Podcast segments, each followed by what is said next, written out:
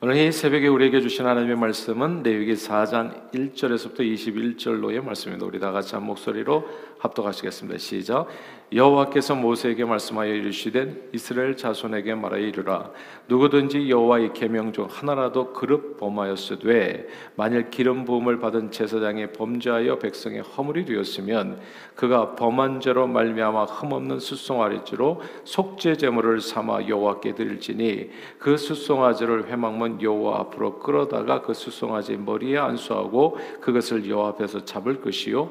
기름 부음을 받은 제사장은 그 수송아지 피를 가지고 회막에 들어가서 그 제사장의 손가락에 그 피를 찍어 여호와 앞그 성소의 휘장 앞에 일곱 번 뿌릴 것이며 제사장은 또 그 피를 여호와 앞그 회막 안 향단 뿔들에 바르고 그 수송아지에 피 전부를 회막문 앞 번제단 밑에 쏟을 것이며 또 그 속죄제물이 된 수송아지의 모든 기름을 떼어낼지니 곧 내장에 덮인 기름과 내장에 붙은 모든 기름과 두 콩팥과 그의 기름 곧 허리 쪽에 있는 것과 간에 덮인 거풀을 콩팥과 함께 떼어내되 화목제 제물의 소액에서 떼어온 같이 할 것이요 제사장은 그것을 번제단 위에서 불사할 것이며 그 수송아지 가죽과 그 모든 고기와 그것의 머리와 정강이와 내장과 똥 곧 그 송아지 전체를 진영 바깥에 버리는 곳인 정결한 곳으로 가져다가 불로 나무 위에 사르되 곧재 버리는 곳에서 불사를 지니라. 만일 이스라엘 온 회중이 여호와의 계명 중 하나라도 부지 중에 범하여 허물이 있으나 스스로 깨닫지 못하다가 그 범한 죄를 깨달으면 회중은 수송아지를 속죄제로 드릴지니 그것을 회막 앞으로 끌어다가 회중의 장로들이 여호와 앞에서 그 수송아지 머리에 안수하고 그것을 여호와 앞에서 잡을 것이요. 기름 부음을 받은 제사장은 그 수송아지 피를 가지고 회막에 들어가서 그 제사장의 손가락으로 그 피를 찍어 여호와 앞 휘장 앞에 일곱 번 뿌릴 것이며 또 그 피로 회막 안 여호와 앞에 있는 제단 뿔들에 바르고 그 피 전부는 회막문 앞 번제단 밑에 쏟을 것이며 그것의 기름은 다 떼어 제단 위에서 불사르되 그 송아지를 속죄제 수송아지게 한 것 같이 할지며 제사장이 그것으로 회중을 위하여 속죄한즉 그들이 사함을 받으리라. 그는 수송아지를 진영 밖으로 가져다가 첫번 수송아지를 사름같이 불사를 역사를 지니 이는 회중의 속죄제니라. 아멘, 아멘.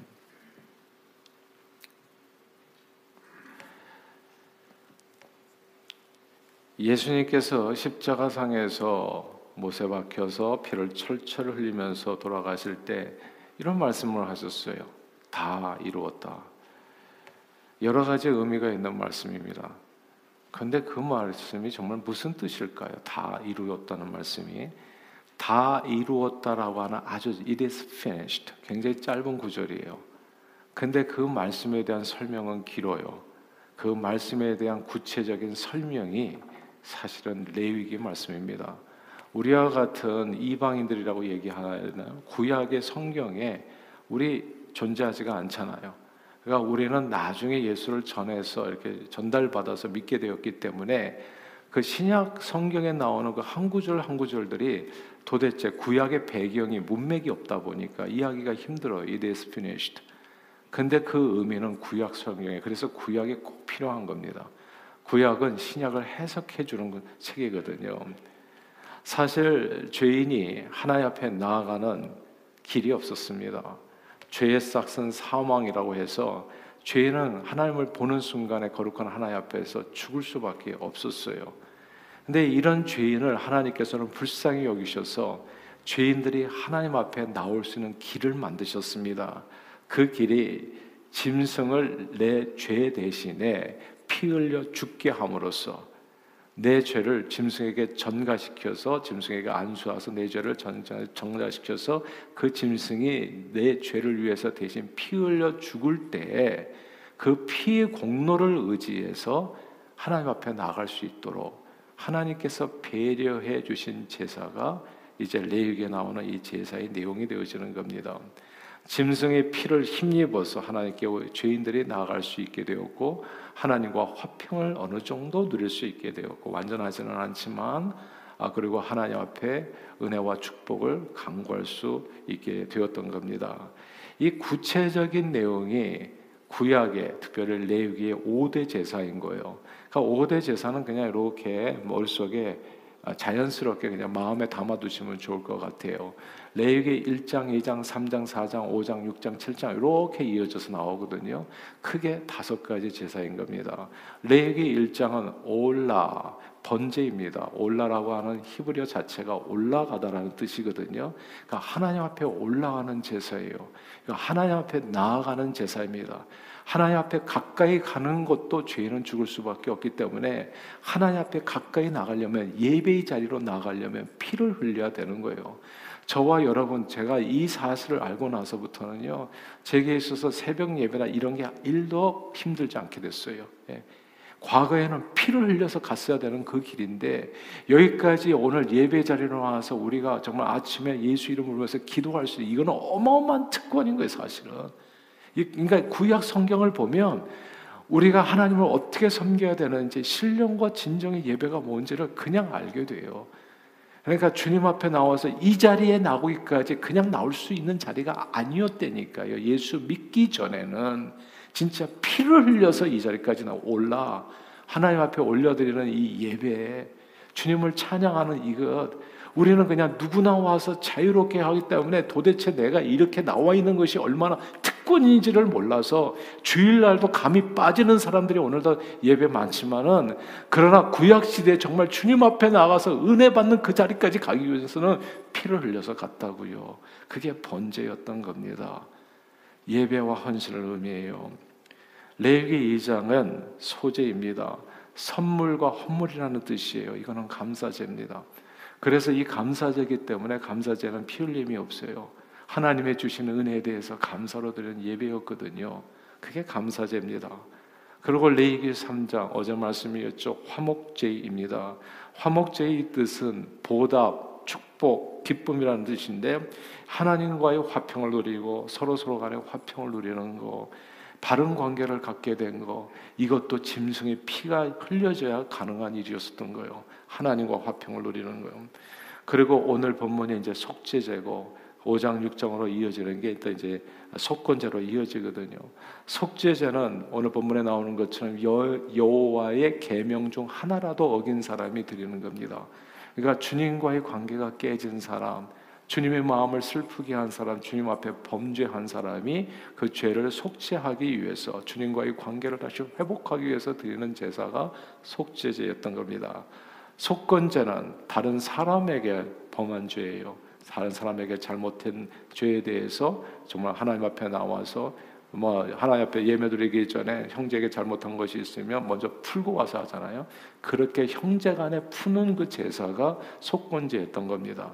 남에게 해를 끼쳐든 손해를 끼쳤든지 말로나 행동으로나 그렇게 했을 때는 반드시 속건제를 드리고 플러스 5분의 1이죠. 20% 이자 붙여서 갚게 되는 것이 그게 속건제. 이런 제사를 통해서 하나님의 백성으로서 이 땅에 살아가면서 하나님의 은혜와 축복을 누리면서 주님과 동행하는 삶을 살아갈 수 있게 만들어 줬던 것이 이 구약의 5대 제사였던 겁니다.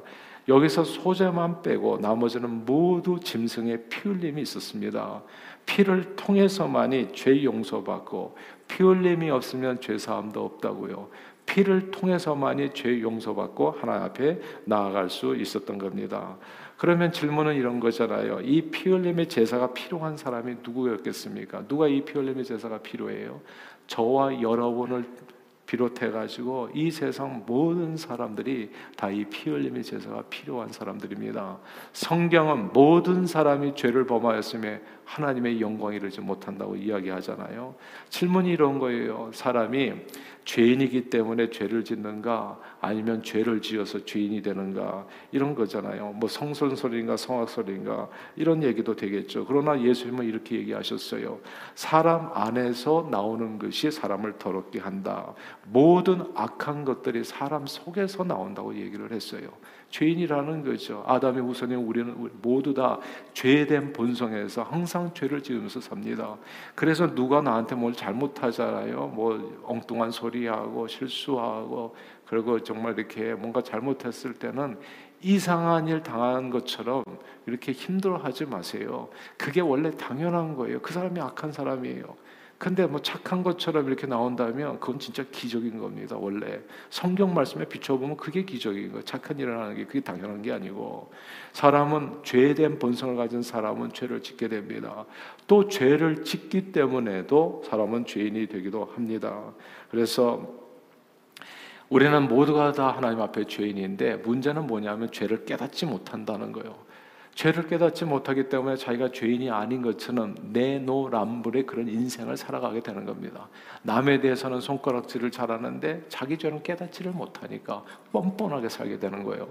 이, 이 죄를 깨닫게 하기 위해서 하나님께서 주신 것이 그것이 율법입니다. 그래서 오늘 본문에 나오는 거예요. 4장 13절 같이 한번 읽어볼까요? 4장 13절을 읽겠습니다. 시작. 만일 이스라엘 온 회중이 여호와의 계명 중 하나라도 부지 중에 범하여 허물이 있으나 스스로 깨닫지 못하다가 그 범한 죄를 깨달으면 이렇게 연결되는 거거든요. 여기서 보면 계명 중 하나라도예요. 계명 중 하나라도. 와. 예. 죄 짓는데 아주 간단해요. 우리는 죄인이 금방 돼요. 여호와의 계명 중 하나라도 어기면 그냥 죄인이에요. 계명이 몇 개인 줄 아세요? 유대인들에 의하면 613개로 정리를 해놨는데 우리는 613개가 뭔지도 모르잖아요. 그 성경에 나오는 그 율법들이거든요. 613개가 뭔지도 몰라. 그러니까 그냥 깨알 같은 계명이 있는 거예요. 그러니까 이게 진짜 거미줄 같이. 그래서 아무도 그 거미줄에 걸리지 않는 사람 한 명도 없어요. 그러니까 다, 다 걸리게 되는데 이게 문제가 뭐냐 하면요. 야고보서 2장 10절에 보면 율법 하나라도 범하면 다 범한 것처럼 된다고 얘기했거든요. 그러니까 요 하나라도 범하면 이게 율법을 다 범한 것처럼 돼서 하나님 앞에 죄인이 되고 죽을 수밖에 없게 되는 겁니다. 그러니까 하나님 앞에 나가서 은혜를 받을 수가 없어요. 근데 오늘 본문에 보니까 제사장도 예외가 아니에요. 그래서 오늘 본문 4장 3절에 한번 같이 한번 읽어볼까요? 4장 3절 시작. 만일 기름 부음을 받은 제사장이 범죄하여 백성의 허물이 되었으면 그가 범한 죄로 말미암아 흠없는 수송아지로 속죄 제물을 삼아 여호와께 드릴지니 아멘. 제사장도 역시나 죄인이에요. 제사를 돕는 사람도 이게 무슨 얘기냐면 세상에 죄인이 아닌 사람은 하나님 앞에 하나도 없다는 겁니다. 그러니까 제사장도 자기 자신을 위해서 속죄제를 드리고 그리고 다른 사람이 또 제사를 드려야 되는 거예요. 오늘 이 자리까지 이렇게 나와서 예배하는 게 결코 쉬운 일이 아니었다는 거예요. 엄청 어려웠다는 거예요. 오늘날 그러니까 너무나 예수 피로 쉽게 돼가지고 사람들이 가벼운 건 줄 알아요. 그래가지고 진짜 값비싼 예수 그리스도를 통해서 주어진 은혜를 우리는 너무나 값싸게 행동한다는 게 이게 진짜 오늘 우리 신앙인들의 문제거든요. 진짜 칩하게 신앙생활을 해. 예. 정말 제발 그렇게 하지 마세요. 주일 끼고 놀러 다니지 마시라 그런 뜻이에요. 제발 그 don't even think about it. 생각조차 하지 마세요. 주님 앞에 나오는 이것이 얼마나 소중한 기회였다는 거. 예. 정말 이게 우리는 하나님 만날 수 없는 존재였다니까. 그 길이, 없, 길이 없었다니까. 그냥 다 지옥 가는 거. 근데 그 길을 이, 이 피로서 이룬, 어, 이, 그래서 주님 앞에 나올 수 있도록 하나님께서 만들어 주셨다고요.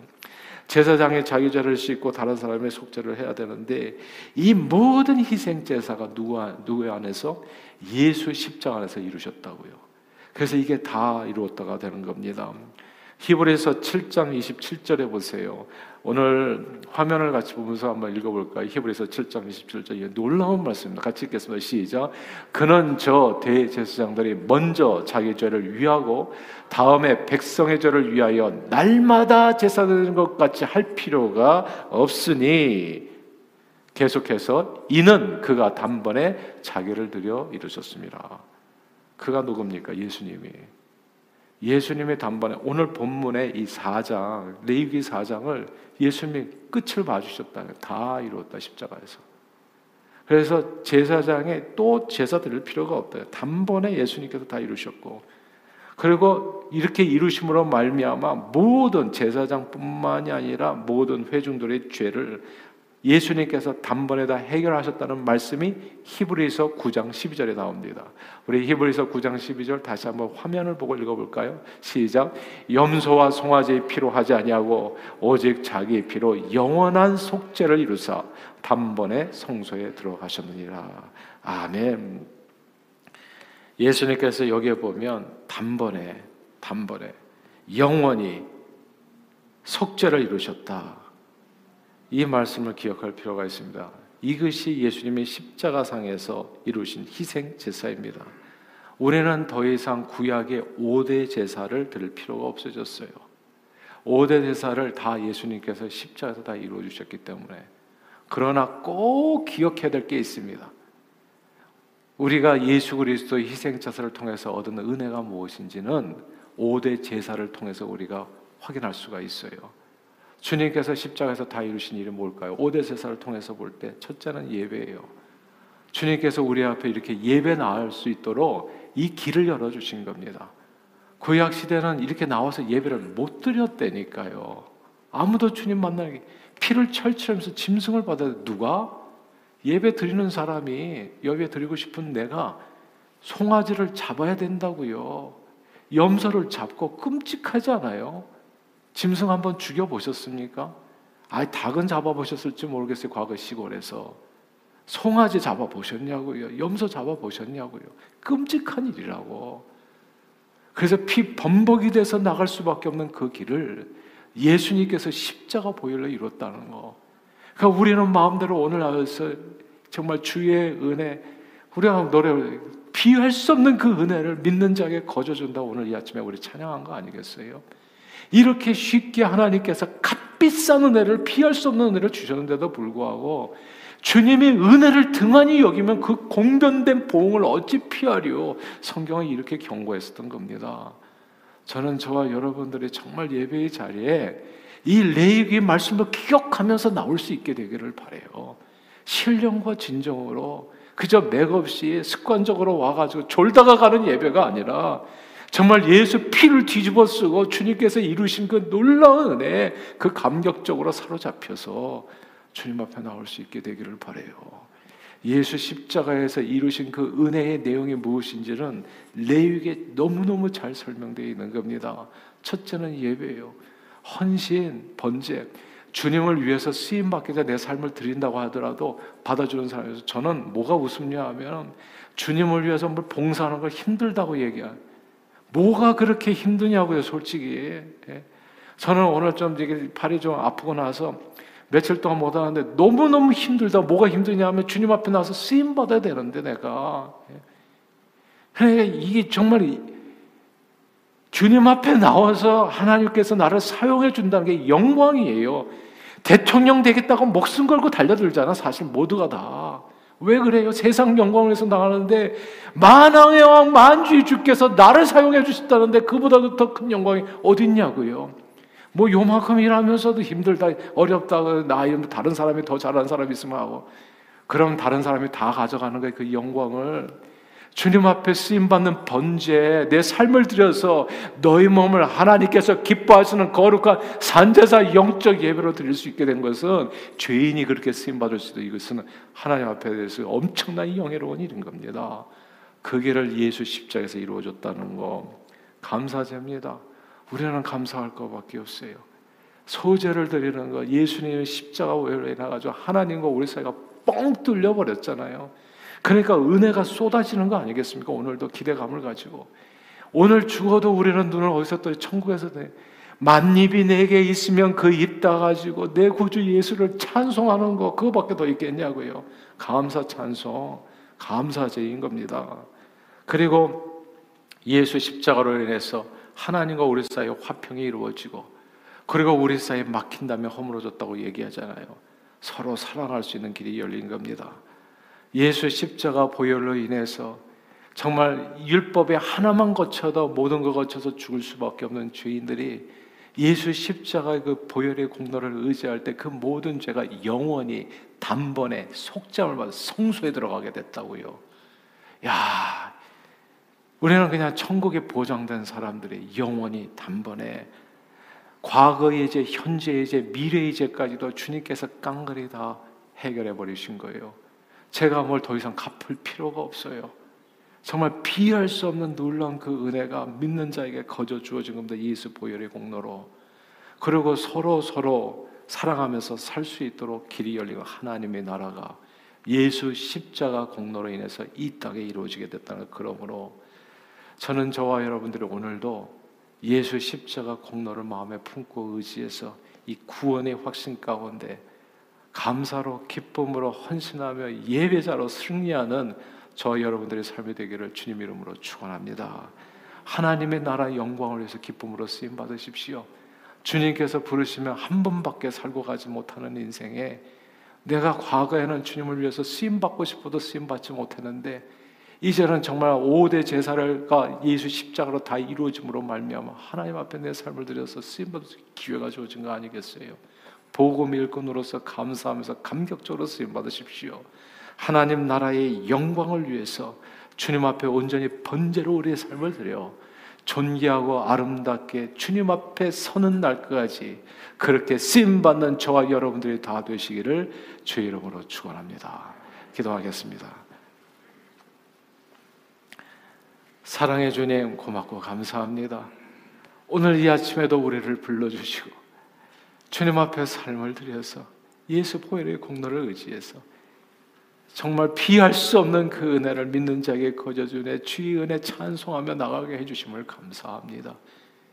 언제든지 지성소로 나아가 예수 보혈의 공로를 의지해서 우리는 그 시은지와 은혜의 보좌 앞에서 오늘도 내게 필요한 은혜를 강구할 수 있게 된 겁니다. 무슨 두려움이 있습니까? 무슨 어려움이 있겠습니까? 무슨 무서움이 있겠습니까? 넉넉히 예수 보혈의 공로로 우리는 범사에 승리하게 되는 줄 믿습니다. 그러므로 오늘도 구약의 5대 제사를 다 한 번에 단번에 십자가에서 이루신 그 하나님의 놀라운 은혜 예수 그리스도의 공로에 감사하는 마음으로 오늘도 주님의 은혜에 붙들림 받아서 복음의 일꾼으로서 온전히 쓰임 받는 복된 하루가 되어질 수 있도록 우리의 삶을 성령 충만으로 주장해 주옵소서. 예수 그리스도 이름으로 간절히 기도하옵나이다. 아멘.